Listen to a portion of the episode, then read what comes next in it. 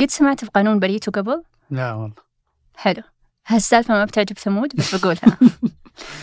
هذا القانون سمي على اسم عالم اقتصاد إيطالي اسمه فيلفريدو بريتو اللي لاحظ أن 80% من الثروة في إيطاليا يملكها 20% فقط من السكان. وتقدر تقيس هذا القانون على كم شيء في الحياة. فمثلا 80% من وقتك بتلبس 20% فقط من الملابس الموجودة في خزانتك. و80% من أرباح الشركات بتجي من 20% فقط من العملاء و20% من اللاعبين في فريقك بيحققون 80% من الأهداف. طيب الحين وش الفرق بين 80 و 20 ما أحسها وضحت لي العلاقة بينهم. لأن هذا المبدأ يقول لك إنك مفترض ما تشتغل كثير بل مفترض تشتغل بذكاء. فكل ما كانت مدخلاتك أكثر تركيزا كل ما كانت مخرجاتك أفضل. وهذا الشيء بيساعدك إنك تحدد أولوياتك اللي هي العشرين بالمية فقط. مم. فلما تجي تحدد أولوياتك وتنظم وقتك مهم تعرف أن 80% من النتائج سببها 20% من الأسباب. طيب ليه مو بعاجب ثمود؟ يعني ثمود ما يحب الإنتاجية.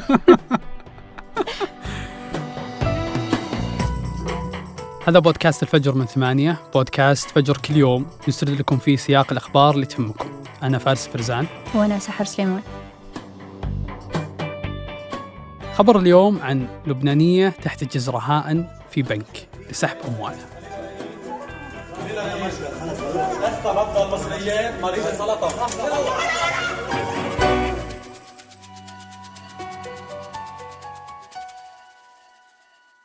خبرنا اليوم يبدأ عن سلسلة اقتحامات في مجموعة بنوك في لبنان. ففي يوم واحد تم اقتحام ثمان بنوك مختلفة في أكثر من منطقة في لبنان. هدف هذه الاقتحامات كانت رغبة الناس اللي مودعين فلوسهم عشان ياخذونها. ليه؟ لأن البنوك حاجة للفلوس فقبل أيام مثلا اقتحمت بنت اسمها سالي حافظ واحد من البنوك هذه واحتجزت رهائن عشان تأخذ مدخراتها لأنها تبي تدفع تكاليف علاج أختها اللي فيها سرطان. سالي وثقت الحادثة هذه على مواقع التواصل الاجتماعي وكان توثيقها في بث مباشر. والبث هذا حقق تعاطف كبير معها وظهرت في مقابلة تلفزيونية بعدها وصفوها بالبطلة فتت ولع لفيت عمل فتت عمل. شيء أنا فتت اخذ حقي. وبعد هذه الأحداث اللي صارت سحبت سالي 13 ألف دولار. وساعدها بعض المتعاطفين معها للخروج من البنك قبل ما توصل الشرطة. هذه الحوادث ميب أول مرة تصير.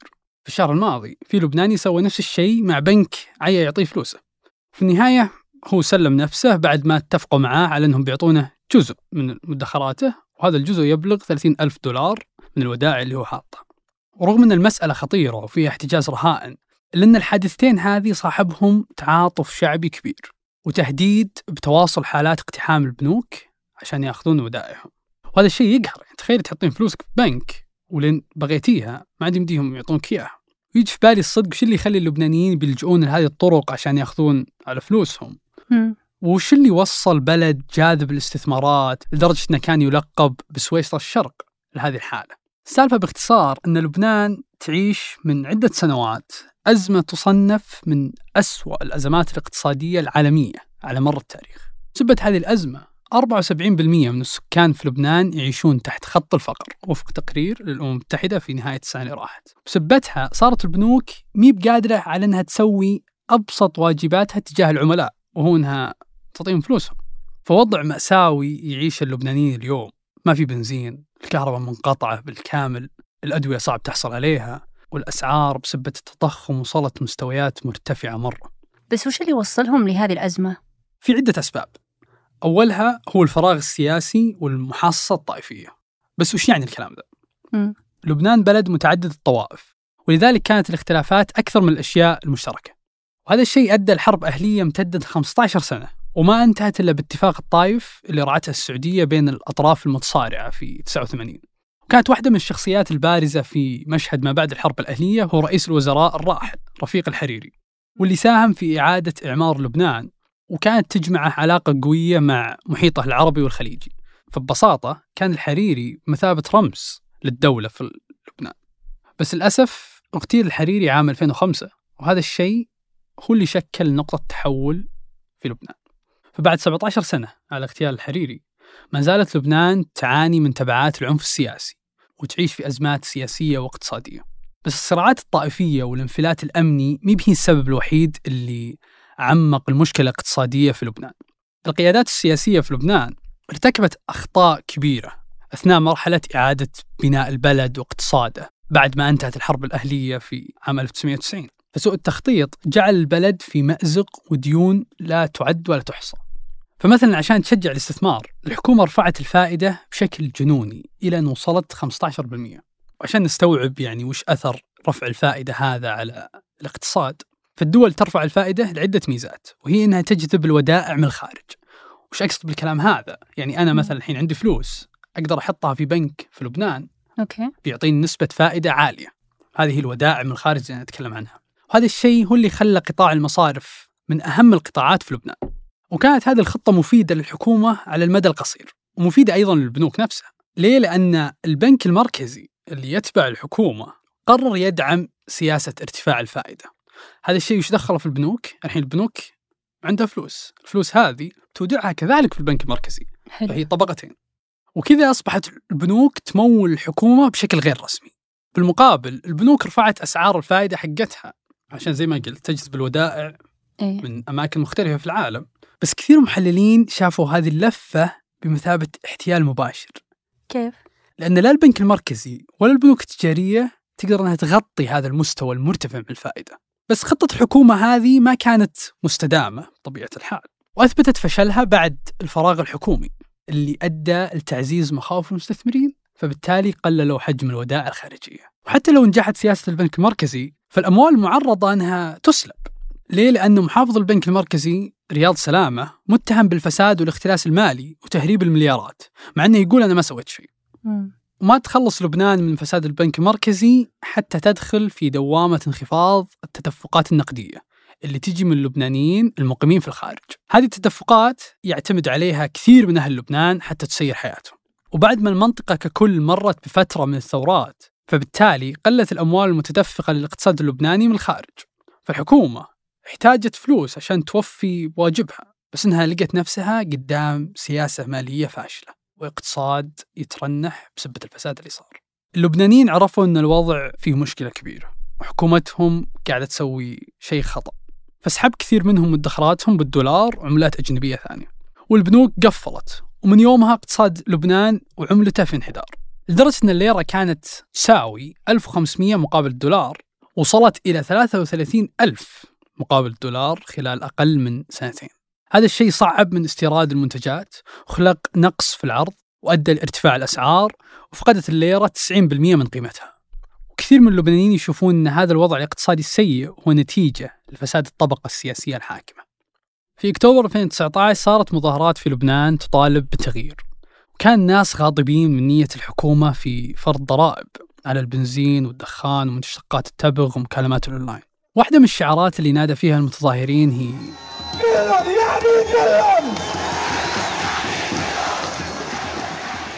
ويعني إن التظاهرات موجهة ضد الرموز السياسية الحاكمة. مو بواحد بعينه. والاحتجاجات عبرت بعد عن الاستياء من الحكم الطائفي اللي قاعد يقسم المناصب بين المسلمين والمسيحيين والسنة والشيعة كونه قاعد يقلل من فرص اختيار الكفاءات. وكان للاحتجاجات أهداف أوسع مثل إدانة الركود الاقتصادي والبطالة والفساد وغياب المحاسبة. واستمرت هذه الاحتجاجات 13 يوم إلى أن دفعت رئيس الوزراء سعد الحريري في نهاية أكتوبر 2019 للاستقالة. وكذلك دعم مطالب المحتجين تشكيل حكومة من المتخصصين المستقلين. لكن للأسف أن كمية الفساد وغياب المحاسبة كان أكبر مما يتصور. وتجلى هذا الشيء خلال أقل من سنة من الاحتجاجات في انفجار مرفأ بيروت في يوم 4 أغسطس 2020 مم. الانفجار اللي قتل ما لا يقل عن 216 إنسان. فكان فيه 2750 طن من مادة نترات الأمونيوم واللي هي مادة شديدة الانفجار. فهذه المادة كانت لسنوات مخزنة في المرفأ بدون اتباع إجراءات الأمن والسلامة. انفجرت ودمرت مناطق واسعة من بيروت. فلو واحد الحين بيروح بيروت ويمشي من هناك بيقدر يشوف الآثار اللي لها سنتين موجودة. طيب الحين استقال الحريري هل انحلت المشكلة؟ لا العكس. استقالته عززت من فكرة أن لبنان بلد بلا قانون أو مؤسسات تحمي الأفراد وتكافح الجريمة والفساد لدرجة أن رئيس الوزراء شخصيا يترك المشهد لأنه ما قدر يحل شيء. جزء من المشكلة أن السياسيين الآخرين اللي استهدفتهم الاحتجاجات ما استقالوا بل أنهم بقوا في السلطة. وعلى رأسهم الرئيس اللبناني المسيحي الماروني ميشيل عون والمتحالف مع حزب الله الشيعي المدعوم من إيران. طب كيف تقدر اليوم لبنان تتعامل مع الموضوع؟ الدولة الحين تحت المساعدات المالية اللي تتلقاها من الدول والمنظمات العالمية. بس الحصول على هذه المساعدات مو بشيء سهل لأنه يعتمد على اتفاق السياسيين وجدية الحكومة على الإصلاح. فالكثير من الدول صارت مترددة في تقديم المساعدات لأنها تخشى أنها تكتب شيكات على بياض الحكومة يصفها شعبها بأنها غارقة في الفساد أو أن فلوسهم تروح لغير مستحقيها. وكثير دول تطالب الحكومة اللبنانية أنها تتبنى شفافية أكبر وتكون أكثر حرص على أن الفلوس هذه ترجع بالنفع على اللبنانيين نفسهم ولا يتم استغلالها ونهبها من الطبقة السياسية الحاكمة وميليشيات مسلحة خارج القانون. قبل ننهي الحلقة بقول لك حدث صار في مثل هاليوم قبل 40 سنة. إحنا تكلمنا عنه في حلقة سابقة بس ما حكينا بالتفصيل عن هالمجزرة. أوكي. اليوم 18 سبتمبر مرت 40 سنة على واحدة من أفظع المجازر اللي عرفها التاريخ اللي هي مجزرة صبرا وشتيلة. صبرا وشتيلة عبارة عن مخيمين يسكنونهم آلاف اللاجئين الفلسطينيين غرب العاصمة اللبنانية ببيروت. في 16 سبتمبر عام 1982 بدت المجزرة واستمرت لثلاثة أيام. قتل فيها عدد مهول من الأطفال والنساء والرجال. في هذيك الفترة كانت لبنان تعيش حالة من الحرب الأهلية. اللي تكلمت عنها قبل شوي وتقاسموا النفوذ على المناطق. المجزرة ارتكبتها ميليشيا حزب الكتائب اللبنانية وميليشيا جيش لبنان الجنوبي برعاية الجيش الإسرائيلي اللي لعب دور رئيسي في محاصرة المخيمين وعزل أهلها ومنع أي أحد من الخروج من المنطقة أو حتى الدخول لها وإغاثة الناس. وما انتهى يوم 18 سبتمبر إلا والشوارع مليئة بالضحايا. أربعين عام بعد مجزرة صبرا وشتيلة وما يزال العدد الحقيقي للضحايا مش معروف طبعا بعض التقارير أشارت أن سقطت 750 ضحية وفي تقارير ثانية تقول أن وصل عدد الضحايا إلى 3500 قتيل من بينهم نساء ورجال بس ليش هاجموهم أصلا؟ الميليشيات المسلحة هاجمت المخيمين بحجة وجود مسلحين فلسطينيين لكن مع الوقت ظهرت تفاصيل جديدة تقول إن المجزرة كانت عمل انتقامي مدبر. واحدة من هذه التفاصيل اللي ورد في تقرير صحيفة الجارديان البريطانية عام 2002 عن إيليح بيئة وهو قيادي في ميليشيا حزب الكتائب ومن أبرز المسؤولين عن المذبحة. فتقول الجارديان إن إيليح بيئة تأثر بشدة بمقتل خطيبته ومعظم أهله في مجزرة الدامور اللبنانية اللي صارت عام 1976 واللي ارتكبتها ميليشيا الحركة الوطنية اللبنانية ومسلحين فلسطينيين ضد بلدة الدامور المسيحية اللي قضت على حياة أكثر من 600 شخص. بعد مجزرة الدامور بسبع سنوات اقتحمت الكتائب اللبنانية صبرا وشتيلة بقيادة إليح بيئة وظلت لأكثر من 48 ساعة تقتل الأطفال والنساء والشيوخ وملأت سماء المخيم بالقنابل. المجزرة هذه هزت العالم كله وحتى أن مجلس الأمن وقتها أدان المذبحة وشدد على احترام حقوق السكان المدنيين دون أي تمييز ونبذ أعمال العنف. لكن دور ميليشيا حزب الكتائب اللبنانية وجيش لبنان الجنوبي. مهم ما ينسى الدور المحوري اللي لعبته إسرائيل في المجزرة. فالحكومة الإسرائيلية وجهت المحكمة العليا بإنشاء لجنة حتى تبحث في الموضوع. هذه اللجنة توصلت في فبراير 1983 إن وزير الدفاع الإسرائيلي آنذاك أرييل شارون مسؤول بشكل مباشر عن المذبحة. كونه ما سعى لمنعها. أوكي. وأوصت اللجنة بإقالة شارون من منصبه. لكن شارون ما استقال. وظل جزء رئيسي من الحكومة الإسرائيلية لسنوات برغم كل اللي صار. وفي عام 2001 بعد 19 سنة من مجزرة صبرا وشتيلة صار شارون رئيس الوزراء في إسرائيل. أوه.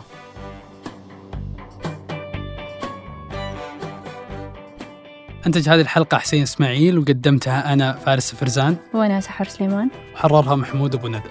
نشوفكم بكرة الفجر.